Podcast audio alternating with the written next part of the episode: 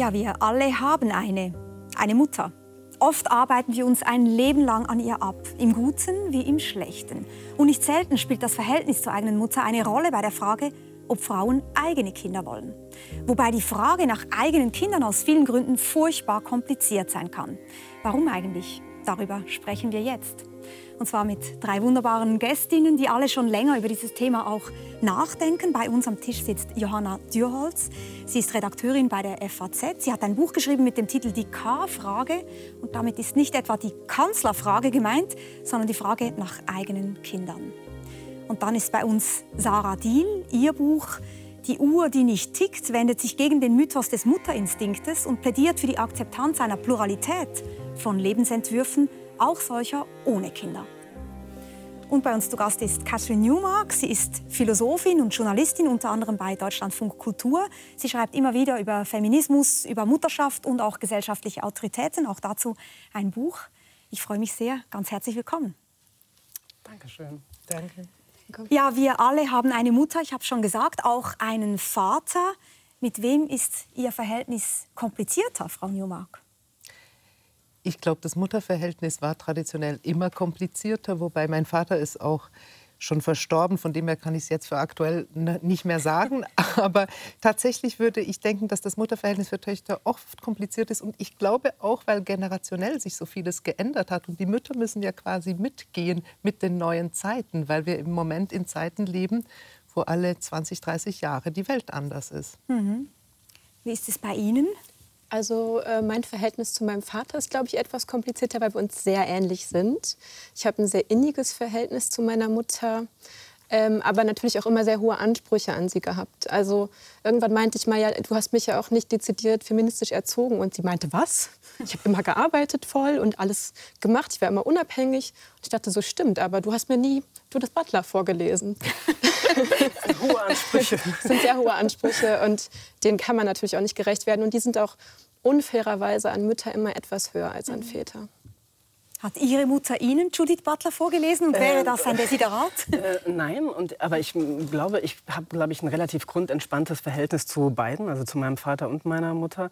Aber ich glaube, dass so, was so Identifikation betrifft, sich das ein bisschen gewandelt hat. Also als ich jünger war, war, glaube ich, eher mein, mein Vater eine Identifikationsfigur, weil er eher ne, auch raus in die Welt geht, während meine Mutter halt eher sehr ein klassisches Hausfrauenleben geführt hat, womit ich mich damals noch nicht so identifizieren wollte oder das auch, dass ich nicht so so als ja, Vorbild sehen wollte, weil ich schon das Gefühl hatte, es ist, ähm, auch sehr, hat sehr viel mit Abgeschiedenheit zu tun, während ich lieber raus in die Welt will.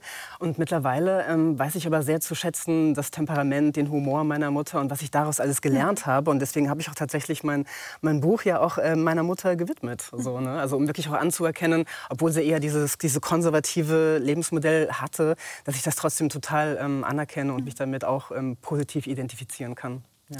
Nun prägen uns ja wirklich Eltern fürs Leben, das ist, glaube ich, völlig klar. Peter Weiß, der Schriftsteller, hat sie mal die Portalfiguren unseres Lebens genannt. Wir arbeiten uns ein Leben lang an unseren Eltern ab. Und möglicherweise ist das Verhältnis zur Mutter tatsächlich komplizierter, weil sie sowas ist wie die erste große Liebe im Leben. Das sagt zumindest die Autorin Silja Wiebe. Ich denke, die Mutter ist einfach unsere erste große Liebe. Und ähm, für Töchter ist die Mutter die Identifikationsfigur und das bleibt sie ziemlich lange. Und es gibt Studien, die nachgewiesen haben, dass die Entwicklung des Selbstwertgefühls ähm, der Frauen ganz prägend von der Beziehung zur Mutter abhängig ist. Also war die Mutter in den ersten Jahren zugewandt und liebevoll und ähm, hat sich eine innige Beziehung zwischen ähm, Mutter und Tochter entwickelt.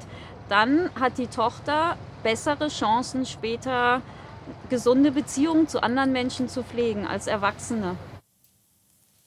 Sie sind selber Mutter von zwei Töchtern, ganz schön viel Druck.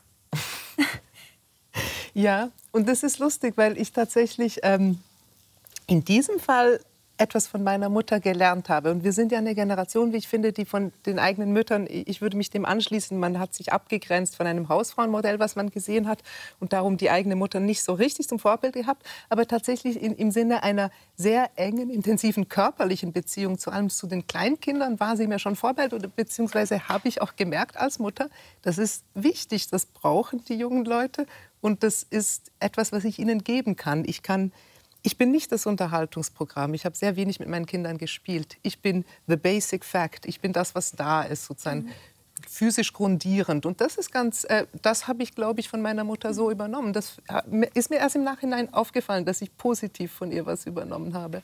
Jetzt klingt das ja alles wahnsinnig schön, auch erste große Liebe, wahnsinnig romantisch, innig, körperlich, verbindend.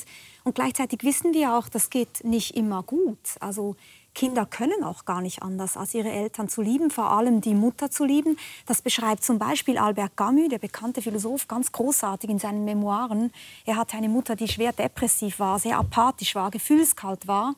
Und trotzdem hat er diese Mutter geliebt und eigentlich ein Leben lang nachher darunter gelitten.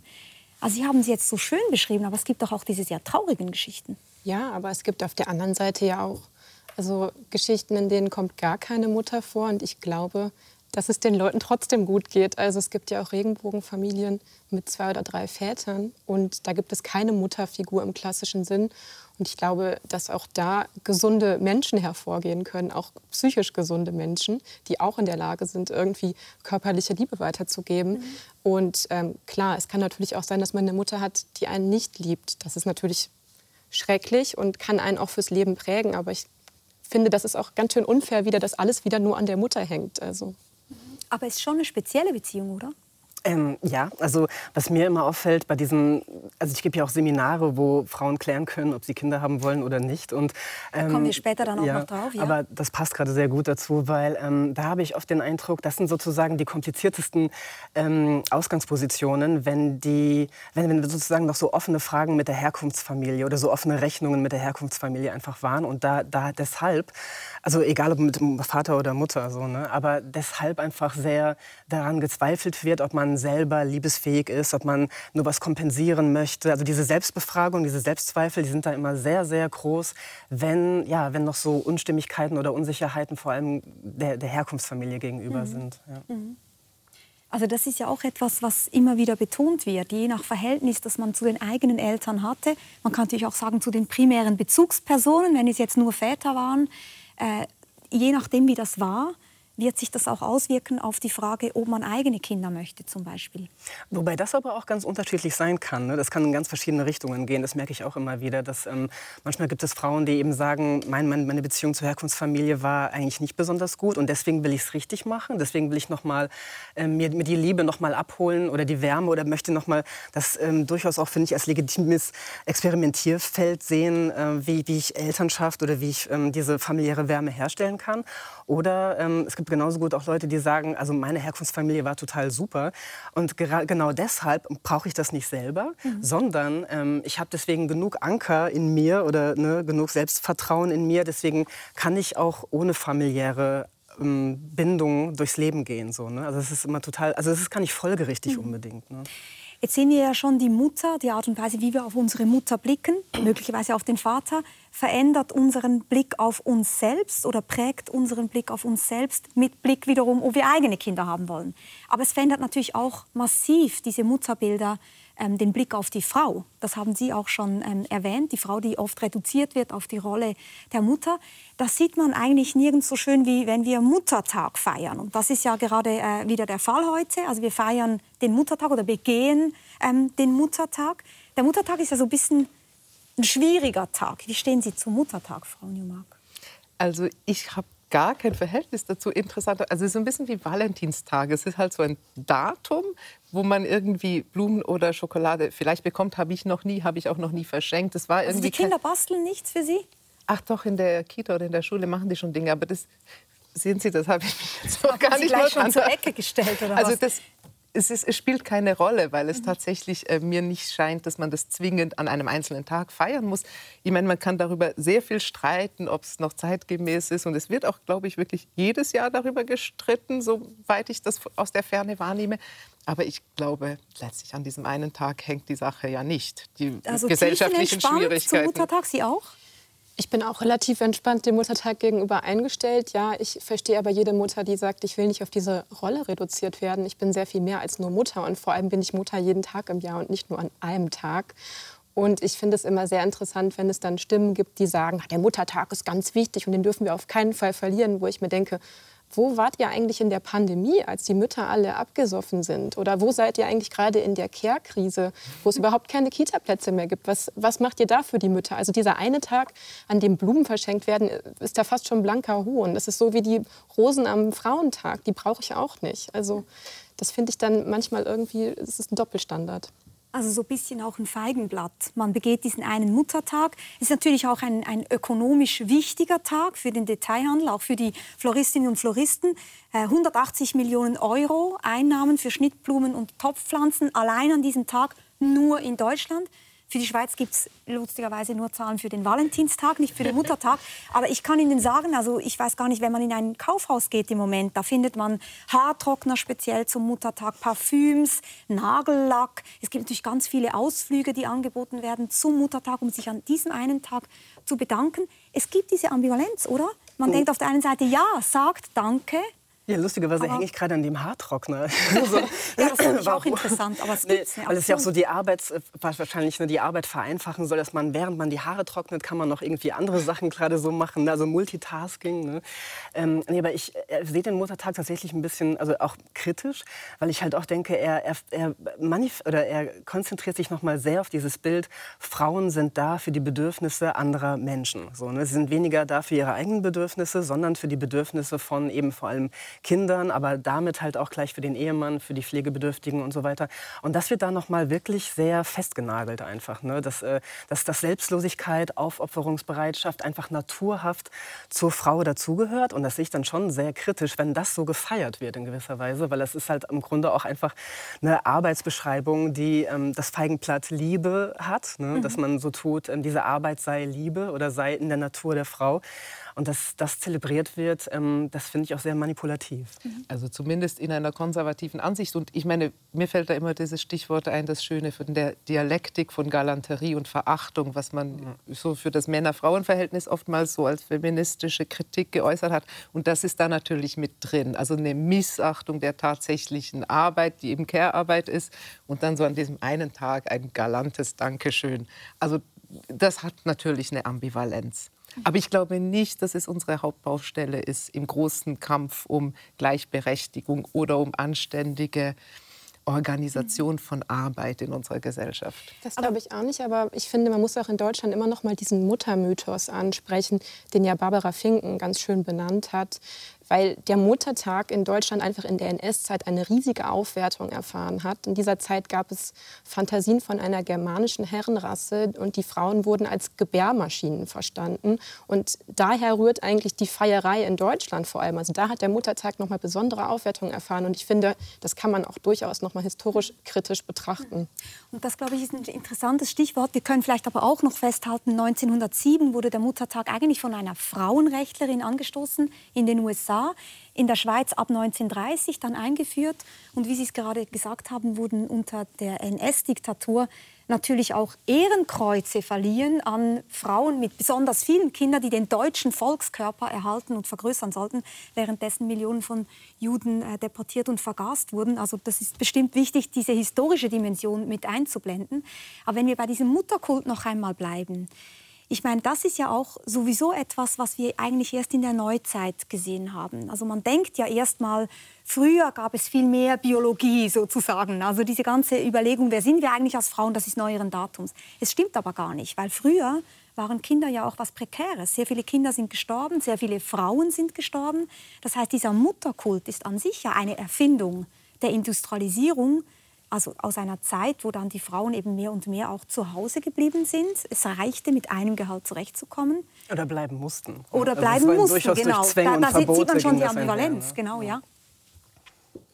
Vielleicht mögen Sie das mal kurz ähm, erläutern, weil das spielt auch in Ihrem Buch eine große Rolle, wie sich das äh, alles verändert hat. Ja, also tatsächlich ist eben dieses Mutterbild, dass die, nur die Mutter zuständig sein kann oder, oder da kompetent ist, sich um die eigenen biologischen Kinder zu kümmern, ist ja tatsächlich erst so 200, 300 Jahre alt. Ne? Und ähm, das hatte auch damals äh, sehr viel zum Beispiel mit solchen ähm, ja, Aufklärern wie Rousseau zum Beispiel zu tun, die ja wirklich dann nach der oder durch die Aufklärung so eine bürgerliche Idee von Kleinfamilie etablieren wollten.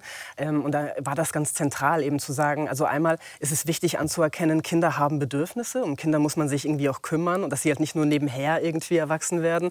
Aber dann wurde das halt komplett nur auf die Mutter geschoben, dass nur sie sich darum kümmern kann und dafür wurde sie im Grunde als Hausfrau in die, ja, in die Privatsphäre des Hauses verbannt, im Grunde wirklich. Und das muss man, finde ich, schon wichtig auch sagen. Das ging mit sehr viel Grausamkeit auch einher. Ne? Also sehr viel ähm, Einschränkung von, von Lebensoptionen, mit Verboten, mit Gesetzen. Ne? Also es war nicht einfach so, dass die Frauen sich da reingefügt haben. Ähm, es gab ja zum Beispiel auch ähm, Pädagogen wie Pestalozzi, die haben gesagt, der Mutterinstinkt ist seltsam verschüttet. Also man muss die Frauen im Grunde dazu disziplinieren, ähm, etwas zu leben, was sie aber dann behaupten, behauptet haben, was naturhaft sei. So, ne? Diese Aufopferung, diese Selbstlosigkeit. Mhm. Und das war schon auch mit, es waren Gewaltverhältnisse einfach. Ne? Und in diesem Naturhaften, also Frauen sind dazu da, gebären und aufzuziehen, da schwingt ja dann auch schon mit, dass man eben alle Frauen darauf eigentlich reduziert. Da sind wir bei diesem Mutterinstinkt. Und dagegen wenden Sie sich ja auch sehr in Ihrem Buch, dass Sie sagen, dauernd werden Sie eigentlich als Frau, die noch in Klammern keine Kinder hat. Ich bin eine potenzielle Mutter. genau, Menschen. und sie werden darauf reduziert. Man fragt ja. sie dauernd, wie ist es denn eigentlich bei dir so mit den Kindern? Man wird das sehr oft gefragt in meinem Alter. Ich äh, bin immer die potenziell oder aktuelle Mutter oder ich bin später die seiende Mutter oder die verpasste Mutter. Also irgendwie werden Frauen immer ganz stark mit diesem Bild verknüpft und können sich auch ganz schwer davon lösen. Also einfach eine Single-Frau zu sein, die kinderlos ist, das ist ja fast schon ein Makel. Und äh, für uns alle jetzt wahrscheinlich nicht, aber für die Gesellschaft eben dann doch schon manchmal. Und das natürlich höchst unfair, weil äh, man sieht das zum Beispiel auch, es gibt ja auch Studien, allein schon, dass Mütter seltener zu Bewerbungsgesprächen eingeladen werden. Da ist das plötzlich ein Makel, aber bei Vätern ist es egal. Das ist eher sympathischer.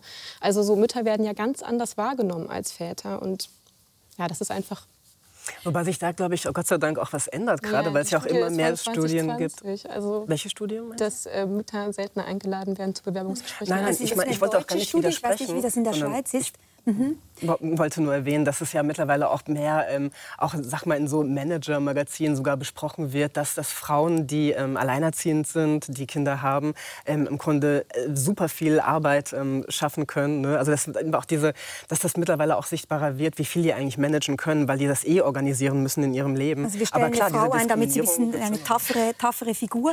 Wie ging es denn Ihnen, Frau Newmark? Ich meine, als Philosophin, und äh, ich bin ja auch Philosophin, wir, wir sind da unter uns sozusagen, es ist ja tatsächlich so, dass es in der Philosophie, wenn man Philosophie studiert, zumindest in unserer Generation, hatten viele keine Kinder. Und es war eigentlich so ein bisschen widerständig, äh, Mutter zu werden. So habe ich das damals empfunden. Das hat sich ein bisschen geändert. Aber wie haben Sie das empfunden? Ist es Ihnen auch so gegangen, dass man dauernd gefragt hat, wie ist es denn mit Kindern? Oder war es umgekehrt so, dass man gedacht hat, hey, du bist doch Philosophin und eine intellektuelle Frau, was willst du jetzt mit Kindern? Ich glaube, ich bin tatsächlich auf dieser Schwelle groß geworden, also wo ich so klar wusste, ich will nicht den, das, den, das, Lebensmodell meiner Mutter übernehmen, also dieses sehr an die Kinder und das, den Haushalt gebundene. Und das heißt dann eigentlich keine Kinder haben. Und dann, als ich so um die 30 war, wurde plötzlich eine Generation sichtbar, die das zu vereinen suchte und die plötzlich die allgemeine Vorstellung hatte, dass es vereinbar ist. Und das war zehn Jahre vorher noch nicht der Fall. Das ist nur mein Gefühl.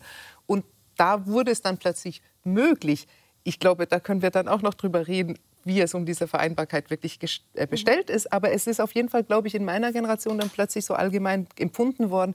Also es gab schwangere Kolleginnen, die Vorstellungsgespräche gehabt haben und den Job bekommen haben, die Professur und so weiter. Also es war plötzlich möglich, auch mit einer sozusagen Mutterschaft ähm, und nicht mehr reduziert zu werden auf so eine Art von Sonderanthropologie des Weiblichen, obwohl die, glaube ich, noch weiter schwingt, aber dass man das vereinen kann. Und ich glaube, der auf eine Art und Weise, glaube ich, ist es eine große Illusion mhm. geblieben. Also wenn man darüber nachdenkt, wie dann Elternschaft tatsächlich zu leben ist. Aber das, da kommen wir vielleicht auch noch drauf. Aber ich glaube, das war der Aufbruchmoment eigentlich. Wurden Sie auf diese Frage reduziert? Äh, niemals, aber ich habe mir auch einen guten Freundeskreis gesucht, glaube ich, wo das einfach nicht ähm, so thematisiert wurde. Ähm, genau, also ich hatte, ähm, bei mir war es tatsächlich eher so, dass das für mich so eine, so, so eine nicht vorhandene Frage war, weil ich mir die selber nie gestellt habe, weil dieser auch Kinderwunsch überhaupt keine Rolle gespielt hat. also deswegen eben mit, dem, mit diesem Buch oder die Uhr, die nicht tickt. Sie sagen, das ist nicht so, dass wir alle Frauen diese tickende Uhr in uns tragen. Jetzt müssen wir dringend entscheiden, weil irgendwann geht es dann nicht mehr und jetzt müssen wir dann mal diese diese Frage lösen, sondern Sie sagen, für Sie hat sich diese Frage eigentlich so nicht gestellt. Ja, also das Bedürfnis, dieses Buch zu schreiben, war eher, dass ich mich gewundert habe, warum für alle anderen das so relevant wurde, obwohl das alles auch gestandene Feministinnen waren und trotzdem dieser, dieser Zweifel auf einmal anfingen, ihnen zu nagen, weil das nun mal die dominante Erzählung ist. Ne? Mhm. Frauen müssen irgendwann einen Kinderwunsch bekommen. Und was ich auch total ähm, ja, heftig in gewisser Weise finde, dass ähm, ich auch sehr vielen Frauen begegnet bin, ähm, die halt sagen, ähm, selbst wenn ich ähm, keinen Kinderwunsch habe, also ich habe das eigentlich tendiere gar nicht dazu und trotzdem mache ich total viele Kompromisse in meinen 30ern, weil mir ja andauernd gespiegelt wird, dass es, um, dass es noch kommen wird. Ne? Und deswegen mache ich Kompromisse in der Berufswahl, ich ähm, mache nicht die Weltreise, ich äh, gehe nicht aus einer Partnerschaft, trenne mich nicht, die eigentlich nicht so gut ist, weil ich denke, ich brauche ja demnächst dann diese Partnerschaft für die Kinder, falls der in zwei Jahren doch noch dieser Kinderwunsch kommt, ne? weil das mir alle erzählen, dass der kommen wird. Also das, ich, das, das ist für mich eher die Motivation, weil ganz viele Frauen so wirklich faule Kompromisse in ihren 30ern machen, weil ihnen suggeriert wird, dieser Kinderwunsch wird noch kommen. Und das finde ich ganz schlimm.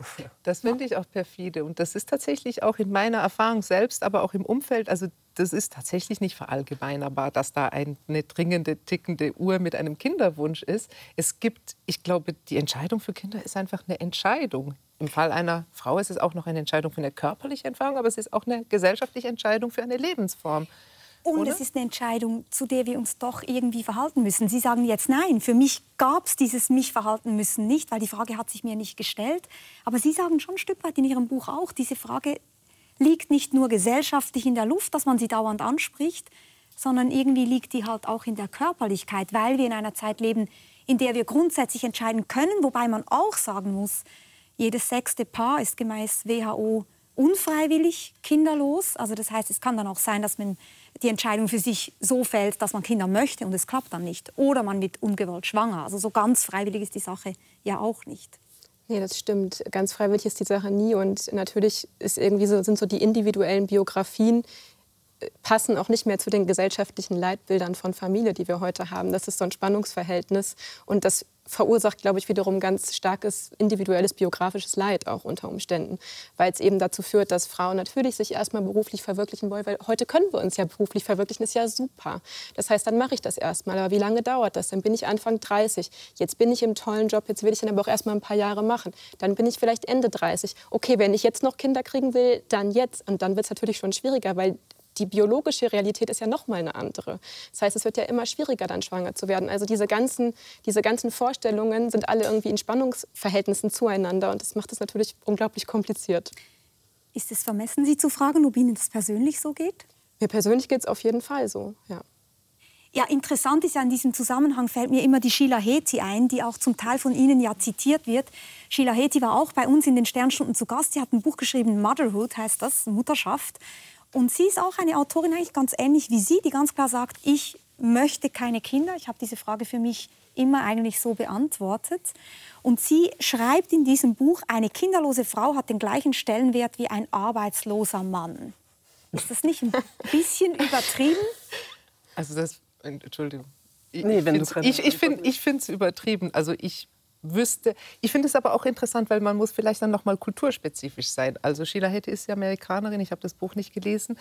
Kanadierin. Mhm. Kanadierin. Also es gibt natürlich Kulturkontexte. Frankreich fällt mir ein, aber auch sozusagen die USA, wo die Normalbiografie normaler ist. Ich würde sagen, in Deutschland, in der Schweiz wurde mir das nie gespiegelt, dass es die einzige Normalbiografie ist, eine Kleinfamilie zu gründen. Allein in Deutschland zum Beispiel einfach, weil 25 Prozent der Frauen kinderlos waren in der Generation vor mir. Und ich habe es auch immer als absolut freie Entscheidung wahrgenommen, natürlich mit so ein bisschen intellektuellem Aufwand und dass ich mich dann dafür entschieden habe, war eher ein Zufall. Also ich finde, das ist ein bisschen zu hart und ich würde das auch für den deutschsprachigen Raum nicht in der Weise bejahen. Also ich möchte gerne Ihre Position dazu noch hören, aber ganz kurz eine Rückfrage. Wie meinen Sie das? Das war eher ein Zufall. Also ich war eigentlich überzeugt, ich will gar keine Kinder. Ich finde das kein gutes Lebensmodell. Und dann habe ich aber einen Mann getroffen, der unbedingt Kinder wollte. Und dann habe dann als Philosophin denkt man, rationalisiert man das und denkt, ja, vielleicht ist das Leben auch lang, wenn man immer nur Selbstverwirklichung macht. Und mhm. dann dachte ich, das ist vielleicht auch ganz schön. Und dann war es natürlich aber auch eine Absprache über die Art, wie man die dann zusammen und gemeinsam und mhm. eben nicht in einem klassischen Modell aufbringt. Also der Zufall bezieht sich eher darauf, dass Sie diesen Mann getroffen genau, also das wäre mit jemand anderem wäre das nicht passiert. Mhm. Mhm. Sehen Sie auch so?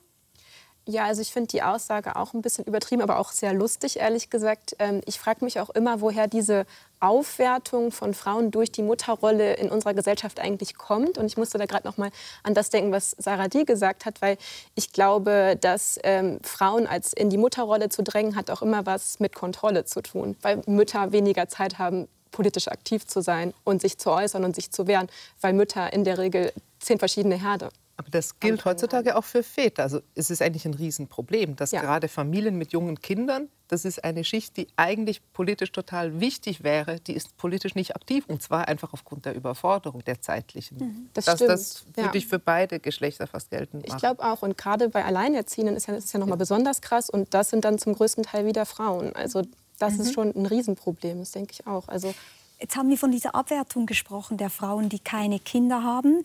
Sie sagen in Ihrem Buch aber auch, durch die Gebärverweigerung, wie Sie das nennen, kreieren kinderfreie Frauen ganz neue Formen des Zusammenlebens, auch der Solidarität untereinander. Wie meinen Sie das? Das sind eigentlich ja. die kinderlosen Frauen oder die kinderfreien Frauen, wie man heute zum Teil auch sagt, fast schon soziale Vorreiterinnen? Ich glaube, dass äh, sozusagen kinderlose Menschen einfach ähm, neue, neue Ideen reinbringen, wie man auch anders als der Kleinfamilie Gemeinschaft herstellen kann. Weil ich glaube, dass es da ein sehr großes Bedürfnis gibt, ähm, Gemeinschaft zu leben. Ich glaube schon, dass wir Gemeinschaftswesen sind. So, ne? Aber sehr viele Menschen haben eben dann doch Angst vor dieser bürgerlichen Enge der Kleinfamilie ne? oder vor der Überforderung, die im Mutterideal drinsteckt. Und ähm, suchen oder wünschen sich einfach äh, solidarische Gemeinschaft, aber größer oder anders ge gestaltet als dieses Mutter-Vater-Kind-Konzept. Ähm, Und ich finde das tatsächlich auch sehr wichtig, dass wir uns auch mal klar machen, was haben wir uns eigentlich genommen als Gesellschaft, wenn wir ähm, Gemeinschaft immer nur auf dieses Mutter-Vater-Kind-Konzept reduzieren? Ähm, welche Formen von solidarischem Leben, welche Formen von sich umeinander kümmern, dass man noch eben das Gefühl hat, meine Verantwortlichkeit endet nicht an meiner Haustür, ne, in meiner kleinen Familie, sondern ich ähm, kümmere mich mehr um eben andere Menschen, die auch äh, nicht blutsverwandt sind ne, oder um meinen Kiez und dergleichen. Und ich glaube, da bricht sich gerade sehr viel Bahn. Neue Formen von Gemeinschaft auch zu gründen. Das stimmt ganz bestimmt. Also wir merken das auch in der Sendung. Zum Beispiel auch Themen wie Polyamorie sind Themen, die viele Leute interessieren. Aber auch Freundschaft, der Wert der Freundschaft. Oder zum Beispiel Eva Elus, die israelische Soziologin, die immer wieder betont, Freundschaft ist eigentlich die wichtige Bindung unserer Zeit. Ich würde aber sagen, ich meine, ich bin selber auch Mutter und ich habe innigste Freundschaften. Also man darf jetzt auch nicht umkehr, im Umkehrschluss sagen, wer eine sogenannte Kleinfamilie hat, hat keine anderen Formen der Beziehung. Nein, aber ich meine, wenn wir ehrlich sind, weniger. Also es gibt auf jeden Fall eine Phase, ich bin jetzt durch die ersten zehn Jahre, ich weiß nicht, wie es weitergeht, wo man sehr wenig Zeit hat. Man hat keine Zeit für politisches Engagement, man hat keine Zeit für soziales Engagement, man hat wenig Zeit für Freundschaften. Freundschaften überleben es teilweise auch nicht. Nur die guten Freundschaften überleben es, das ist dann auch schön. Und das heißt, es gibt eine Zeit, die ist reduziert und das hat viel mit diesem Kleinfamilienmodell zu tun, was natürlich in einer spezifischen Weise dysfunktional ist und wo es natürlich dringend auch nötig ist, dass man andere und Alternativen sich irgendwie überlegt. Und da finde ich das natürlich sehr anregend. Aber ich würde schon sagen, es ist nicht ein Ausschluss, es ist nicht etwas, was nicht geht, aber es ist einfach etwas, was energetisch deutlich zurückfällt. Ähm, alles, was nicht jetzt mit dieser sehr spezifischen, sehr anstrengenden Tätigkeit der Kleinkindaufzucht zu tun hat. Das war, glaube ich, auch eine Motivation, warum ich mein, mein aktuelles Buch Die Freiheit allein zu sein auch geschrieben habe, weil ich nämlich auch so ein paar, ich sag mal, Klischees über Einsamkeit auch so ein bisschen ähm, mir anschauen wollte, weil tatsächlich ja Familie immer noch gerne betrachtet wird ne, oder angeboten wird als, als Heilmittel gegen Einsamkeit. Aber tatsächlich sagen auch sehr viele Frauen, ich vereinsame an der Mutterrolle. Ne? Also ich vereinsame in der Familie. Das ist ein Ort, der, der im Grunde, wo ich in der Privatsphäre drinstecke. Ich fühle mich isoliert. Eben, ich kann mich auch sozial politisch nicht mehr so engagieren, wie ich es gerne würde. Also dass sie so reduziert sind auf diesen privaten Raum wieder und darunter auch sehr, sehr leiden. Mhm. So. Das habe ich jetzt übrigens auch von vielen Vätern gehört, die in Elternzeit sind und in den ganzen Gruppen keine anderen Väter treffen, sondern nur Mütter. Und die sind dann einfach den ganzen Tag allein. Mhm. Allein unter Müttern, was ja noch okay wäre, oder allein mit dem mhm. Kind. Und die leiden dann natürlich genauso drunter. Und das scheint mir auch ein wichtiges Stichwort zu sein. Also denken wir zum Beispiel an dieses Buch von Franziska Schutzbach, eine Schweizer Soziologin, die das Buch geschrieben hat, Die Erschöpfung der Frauen. Ein großer Bestseller, hat offenbar wirklich den Zeitgeist getroffen, eben diese sogenannte Vereinbarkeitslüge, dass es unglaublich schwierig ist. Einerseits wird von uns Frauen erwartet, im Beruf aktiv zu sein, andererseits in der Familie. Und Sie sagen natürlich jetzt zu Recht, für Väter ist das, für engagierte Väter muss man dazu sagen, ist die Situation ähnlich. Und trotzdem sagt auch Frau Schutzbach, nein, dasselbe ist es nicht. Weil es zum Beispiel dieses Stichwort gibt, das Mental Load. Also was, wo, womit beschäftigen wir uns? Also selbst wenn man sich die Hausarbeit aufteilt, dann sind diese ganzen Fragen wie, wohin fahren wir in Urlaub? Braucht das Kind irgendwie neue Gummistiefel? Äh, was schenken wir zum Geburtstag? Dieses sich dauernd beschäftigen mit dem, was da äh, noch nötig ist, das bleibt oft an den Frauen hängen. Also das. Und selbst Paare, die sogenannt heteronormativ kritisch sind, selbst die berichten nach einiger Zeit in der Elternschaft, dass sie komplett in traditionelle Rollenbilder zurückgefallen sind. Auch wenn sie vorher immer gesagt haben, bei uns läuft es anders. Wir machen alles 50-50, volle Parität.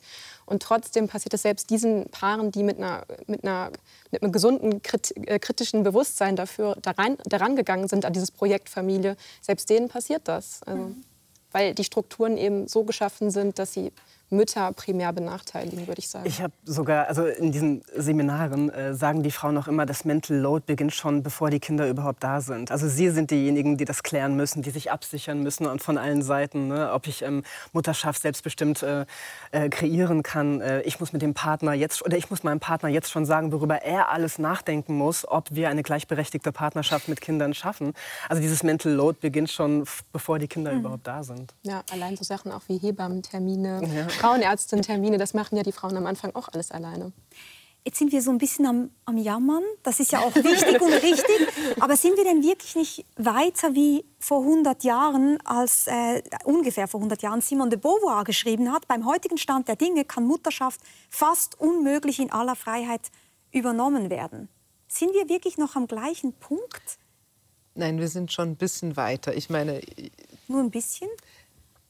Ja, bis, da kann man sich jetzt drüber streiten. Ich meine, Beauvoir schreibt, das ist äh, 1949 und sie schreibt das natürlich, also wenn man dieses äh, Le Deuxième Sex, das andere Geschlecht liest, das ist ja wirklich durchgängig vor einer so bürgerlichen, sehr, sehr komplementär aufgeteilten Geschlechterwelt, wo eben die, die bürgerliche Hausfrau und Mutter versus der Mann, der ins Leben hinausgeht und so weiter.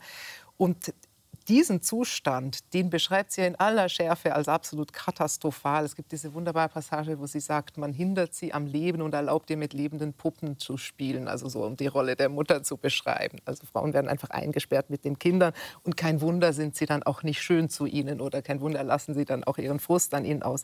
Und das ist natürlich, aber das ist eine juristisch, also es ist jetzt rein in, in, pragmatischen, aber auch juristischen Termini eine ganz andere Welt. Und in der Welt leben wir nicht mehr. Aber wir verwalten noch die Restbestände in gewisser mhm. Weise. Also was jetzt immer wieder so durchscheint, dieses Frauen trifft es in anderer Weise. Also auch paritätische Paare, die sind alle überlastet. Die Väter sind auch super überlastet. Und trotzdem gibt es noch so diesen kleinen Anspruch mehr an die Mütter. Die Mütter kümmern sich noch so ein bisschen mehr. All diese Sachen, die man jetzt wirklich auch immer wieder hört und sieht, das sind, glaube ich, Restbestände, einfach dadurch, dass wir so quasi noch gewisse Bilder im Kopf haben, auch wenn wir diese sozialen und auch juristischen Realitäten so nicht mehr haben. Mhm. Ja. In der deutschen Sprache gibt es auch das, den schönen Begriff Rabenmutter. Ich weiß nicht, ob es den in anderen Sprachen auch gibt, aber ich finde, also Rabenväter hört man heute vielleicht auch ab und an. Aber das ist Lustigerweise war das mal äh, Titel äh, von äh, einem amerikanischen Magazin Germany set free the Rabenmutter, weil es eben diesen Begriff tatsächlich, der kommt aus Deutschland, sich eng verknüpft eben mit diesem Mutter, Muttermythos. Mhm. Ich bin da leider etwas pessimistischer, ähm, weil mein Eindruck eigentlich ist, dass sich, äh, wie soll ich sagen, ähm, also ich habe das Gefühl, patriarchale Denkmuster erfinden sich auch immer wieder neu, um Frauen in diese selbstlose Mutterrolle reinzudrängen. Ähm, also während früher wir halt wirklich so wirklich ja, Gesetze, Verbote und dergleichen hatten, die Frauen da reingedrängt haben, habe ich eher das Gefühl, dass mittlerweile ähm, der Druck von innen extrem hochgebaut wird und das vor allem durch so einen krassen Perfektionismus, der von den Frauen abverlangt wird, vor allem in Bezug auf, dass halt überall an jeder Ecke gesagt wird, ähm, die psychologische Entwicklung eines Kindes ist komplett oft abhängig davon, wie sehr du dich aufopferst. Also wie sehr du ähm, alles tust, damit die Bedürfnisse des Kindes erfüllt werden. Und deswegen, glaube ich, haben wir auch gerade die Diskussion um diese Helikoptermütter. Und ich äh, finde das auch, also ich sage das auch ohne Häme, weil ich habe da sehr viel ähm, Empathie mit Helikoptermüttern, weil ich glaube, die sind auch in einer sehr großen Falle, wie sie selber Mutterschaft ähm, empfinden können. Ja. Und das ist total interessant, oder? Weil wir auf der einen Seite sehen, wir haben eigentlich mehr Freiheiten, wir Mütter oder Frauen. Und gleichzeitig gibt es diese hohen Ansprüche an die Erziehung. Also man wird ja dauernd beworfen mit Möglichkeiten, wie man das Kind auch noch fördern kann. Und gut genug scheint nicht mehr hinreichend gut zu sein, obwohl es fürs Kind vielleicht sogar besser wäre, wenn ihm nicht alles immer der rote Teppich ähm, ausgebreitet wird. Sie haben das Stichwort Perfektion genannt. Da würde ich ganz kurz gerne der Philosophin Elisabeth Badinter das Wort geben, die ja auch seit Jahrzehnten über Mutterschaft nachdenkt und die genau das auch sagt. Man sollte nicht die Perfektion anstreben, sondern vielmehr die menschliche Realität akzeptieren. Und die Realität ist nun mal, dass wir als Mütter und Väter nicht perfekt sind. Wir haben unsere Grenzen. Wir sind bessere Eltern für ein Kind und weniger gute für ein anderes. Und man weiß nicht warum.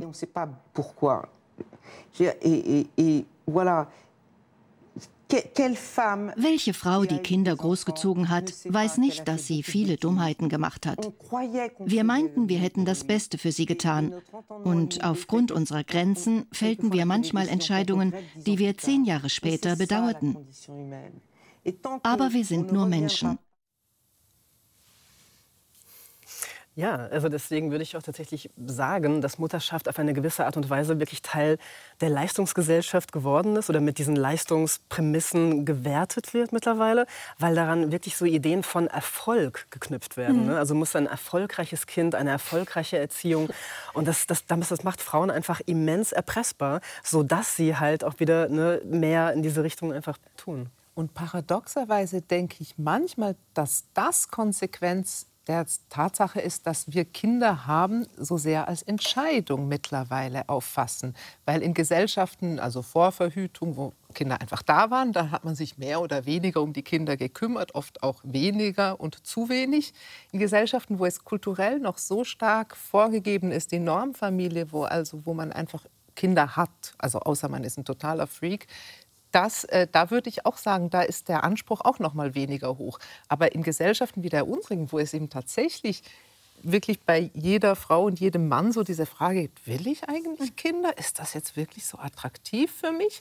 Wenn man sagt, ja, jetzt, okay, machen wir, dann muss man es aber richtig machen und zwar ordentlich und mit Frühchinesisch. Also wirklich sozusagen mit, einer, mit einem sehr ehrgeizigen Programm und dann auch mit den entsprechenden schlechten und Gefühlen und dem schlechten Gewissen, wenn man sich an irgendeiner Stelle, wenn man das Kind mal anschreit, dann hat man es schon traumatisiert. Also da kommt dann ganz, ganz viel Perfektionismus rein. Und das Perfide ist ja noch, man wird eben dauernd mit Angeboten ähm, konfrontiert, was man noch perfekter machen könnte in der Erziehung. Es gibt tausende von Erziehungsratgebern, die sich in erster Linie oftmals doch auch an Mütter wenden und dann regelmäßig Artikel bei denen die Überschrift ist, entspannt euch mal, Mamas.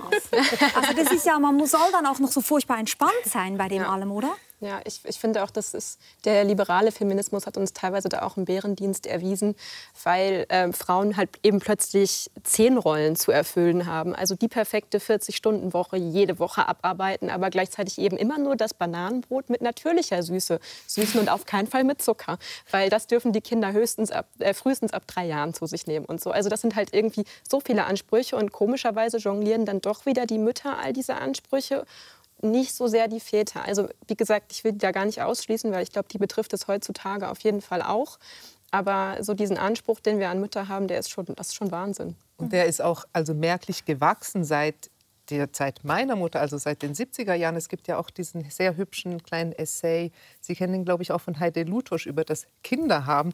Die beschreibt das sehr eingehend, diese generationellen Unterschiede, wo sie auch noch mal zeigt, dass zum Beispiel die Mütter der 70er Jahre deutlich weniger perfektionistisch war, deut waren, deutlich mehr Zeit für sich selbst genommen haben und also wirklich auch noch mal diesen Generationenvergleich, wie ich finde, sehr anregend macht und auch mit Blick auf diese Industrie von Mütter- und Elternratgebern sagt, eigentlich lässt sich nur ein sehr langweiliger Artikel darüber schreiben, dass Kinder zum Aufwachsen irgendwie ab und zu frische Luft, genügend zu essen und ein bisschen menschliche Zuneigung von irgendeiner anwesenden Person brauchen.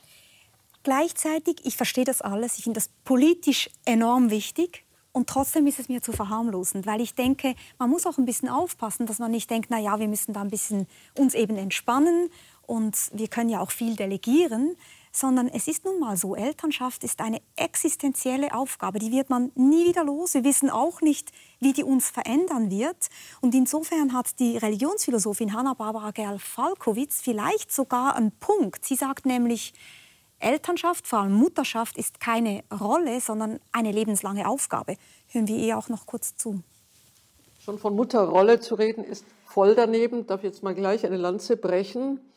Rolle ist ein soziologischer Begriff, der hier überhaupt nicht mehr trifft. Rolle ist etwas, das kann ich zeitlich einnehmen und gebe es nach einiger Zeit wieder ab. Im Theater bin ich drei Stunden lang Antigone, ja, Punkt. Mutterschaft ist überhaupt keine Rolle, genauso wie in der Regel ein Beruf keine Rolle ist. Das heißt, da habe ich gar keine, äh, keine zeitliche Einteilung und bin da hinterher wieder was anderes. Auch in meiner Beziehung habe ich keine Rolle. Es gibt keinen sehr guten Ausdruck, aber ich nehme in der Regel die Aufgabe dafür. Muttersein ist eine Aufgabe und keine Rolle. Solange ich eine Rolle habe, kann jeder andere die Rolle übernehmen. Windelwechsel ist eine Rolle. Ja, Breichen, Brei kochen ist eine Rolle. Aber ähm, Aufgaben sind was völlig anderes die habe ich überhaupt nicht zeitlich, die habe ich. Die habe ich durch meine Beziehung überhaupt. Ich habe meinem Kind gegenüber keine Rolle. So eine absurde Vorstellung. Ja? Ähm, und von daher ist schon, dass man von einer Mutterrolle spricht, ist das eine solche Unterschätzung dessen, was hier passiert. Und von daher auch eine Abschätzung. Da sind wir vielleicht ein Stück weit beim Muttertag. Was wird da eigentlich gefeiert? Wahrscheinlich auch nicht das Breichenkochen, sondern diese existenzielle Bedeutung auch. Aber ich tue mich damit schon schwer. Also mir ist es klar, dass die Kinder, die ich physisch geboren habe und mit denen ich aber vor allem jetzt einen langen Weg zurücklege zusammen, eine sehr enge Bindung an mich haben und etwas in mir verändern. Mutterschaft und auch Elternschaft allgemein ist ja auch etwas, wo man hineinwächst. Man denkt ja oft daran, also ich habe ein Baby und dann denkt man so Mütter und Babys, aber eigentlich ist, ist dauert die wird man nie wieder los. Man wird die nie wieder los und sie sind vor allem die meiste Zeit, die man sie hat, sind sie keine Babys. Also diese Niedlichkeitsproblematik, mit der die meisten Zeitschriften verkauft werden, die ist kurz.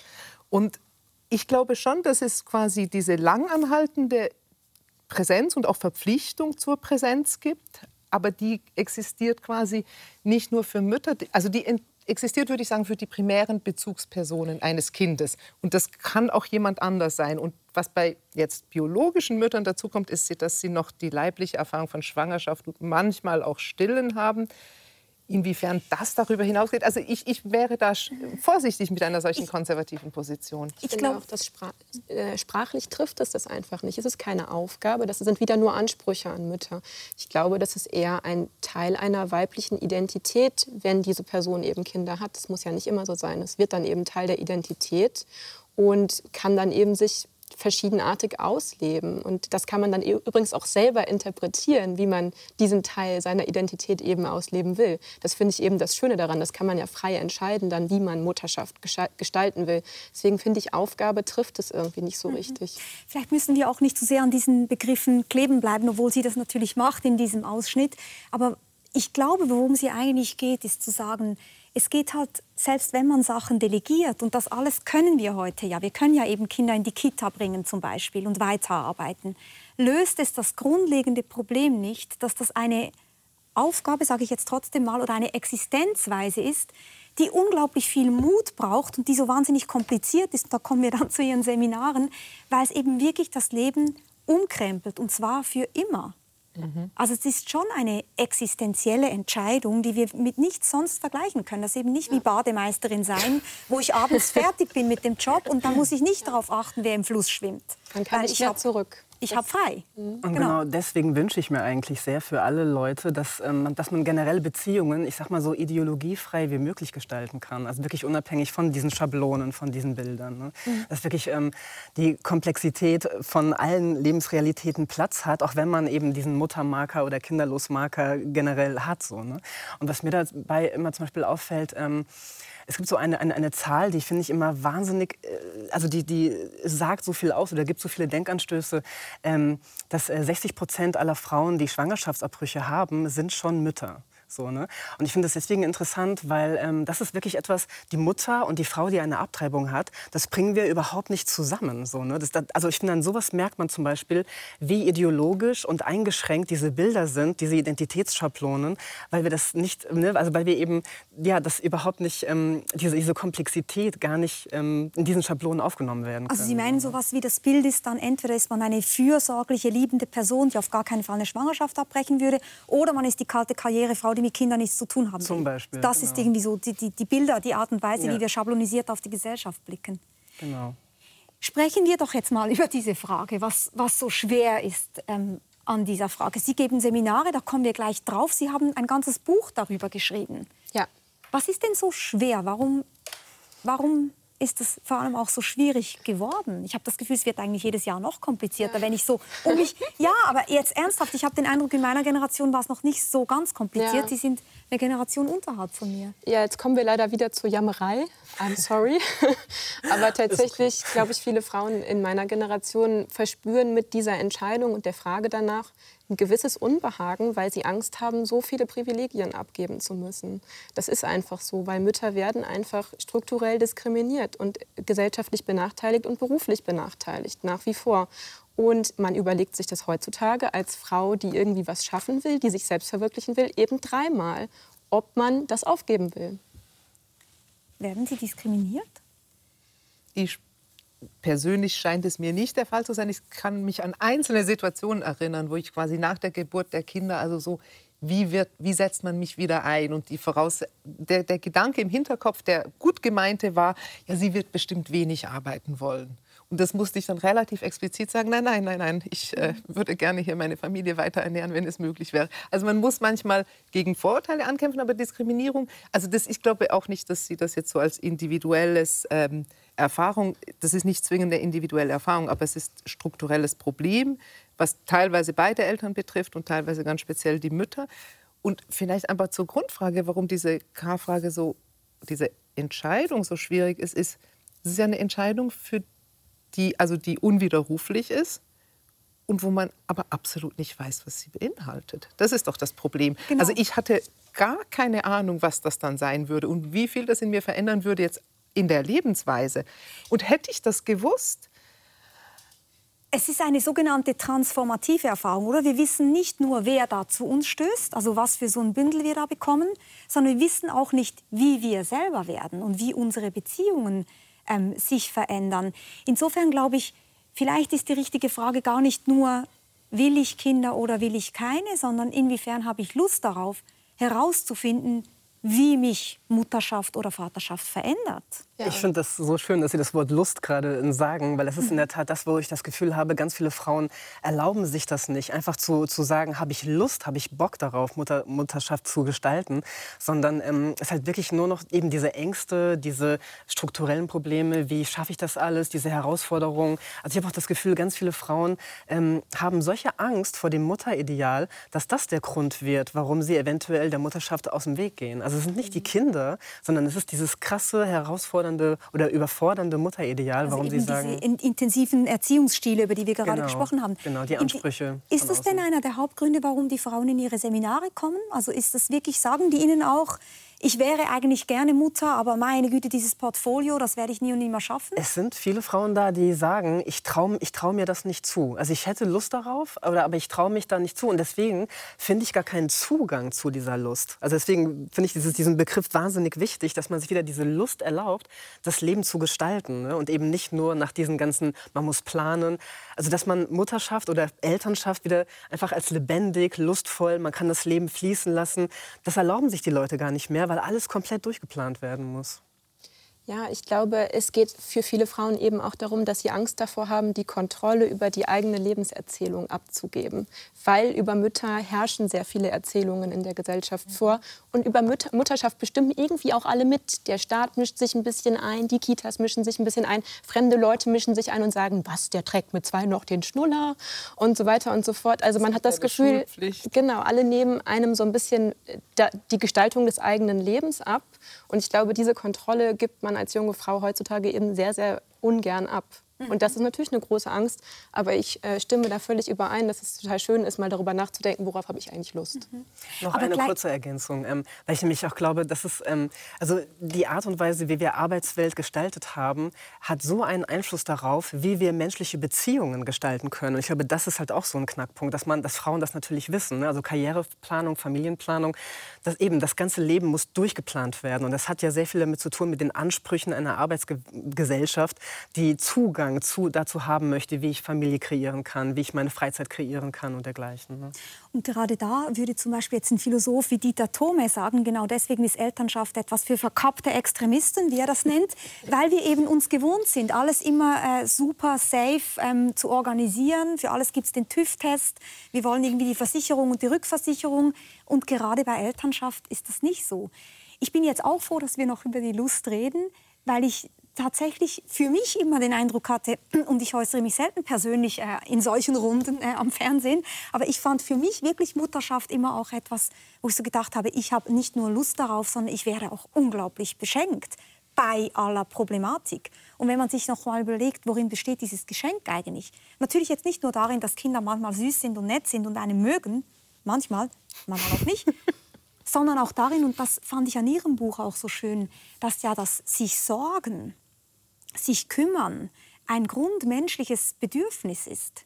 Und man kann natürlich auch ein Haustier haben und sich darum kümmern, aber diese Sorge, die ist ja auch in der Philosophie immer wieder eine ganz existenzielle Dimension gewesen. Und das betonen Sie ja auch, diese Sehnsucht danach, sich sorgen zu können. Ja, und ich finde auch, dass Elternschaft natürlich auch nochmal einfach die Möglichkeit zu neuen menschlichen Beziehungen bietet. Und zwar zu einer ganz besonderen Beziehung, die Mutter-Kind- oder Vater-Kind-Beziehung, wie auch immer, ist eine ganz besondere und die kann man eben nur auf diese Art und Weise erlangen. Und ich finde, das ist auch eine interessante, also eine sehr interessante Erfahrung, diese Beziehungen nochmal neu zu lernen, auf jeden Fall. Mhm. Über die Frage, ob Kinder ja oder nein, wurden unglaublich viele Bücher geschrieben und wir haben ein Zusatzvideo auch noch bereitgestellt, das man ähm, online sehen kann, genau zu diesem Thema. Aber wenn wir vielleicht jetzt versuchen, den Bogen auch noch einmal zu machen, auch noch in die Philosophie rein und uns fragen, was sind denn so die Hallräume, in denen wir uns bewegen. Interessant ist ja, dass eigentlich die Philosophie seltsam elternarm ist, würde ich jetzt mal sagen. Also Mutterschaft spielt in der Philosophie praktisch gar keine Rolle obwohl wir jetzt sagen, es ist eine so existenzielle Beziehung und Gefährdung zugleich. Warum? Also ich glaube, darauf gibt es eine relativ einfache Antwort. Und zwar, zumindest historisch gesehen, wurde Philosophie sehr oft von Männern betrieben, die entweder keine Kinder haben oder sich um sie nicht gekümmert haben. Stichwort Rousseau, der hat seine Kinder ins Waisenhaus gebracht. Das ist ein Grund. Ähm, es gibt natürlich auch weibliche Philosophinnen, auch bis in die Antike zurück. Und wenn man die Quellen anschaut, dann wird darüber tatsächlich auch nachgedacht, über Eltern, äh, Mutterschaft, Kinder und so weiter. Das sind nur Quellen, die jetzt nicht so richtig in den Kanon angekommen sind. Und dann glaube ich eben tatsächlich, dass äh, die Vorgeschichte auch von dem, was Sie beschrieben haben, von dieser Gewaltgeschichte so in den letzten zwei, drei Jahrhunderten, wo man Mütter so in die heutige Mutterinstinkt-Rolle hineingedrängt hat, ist ja auch, dass es so etwas wie, man hat das weibliche Geschlecht immer einfach als stärker biologisch. Das ist so ein bisschen mehr animalisch. Also wenn man über Philosophie redet, redet man über den Menschen und seine Freiheit.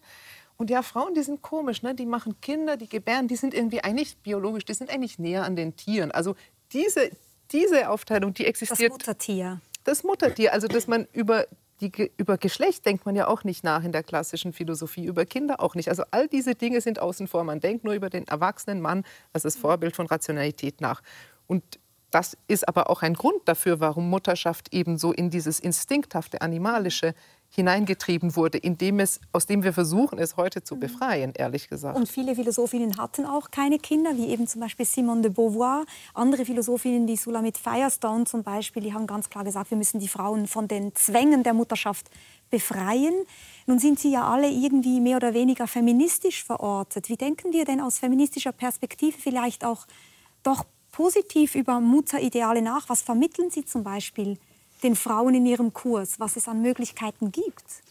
Mutterschaft selbst zu gestalten? Ja. Ja, also ich glaube, dass es eben erstmal sehr wichtig ist, sich mal zu distanzieren von diesen ganzen Mütterbildern, die einen einschränken in der eigenen Handlungsfähigkeit ne, oder in dem Gefühl, dass man wirklich gestalten kann.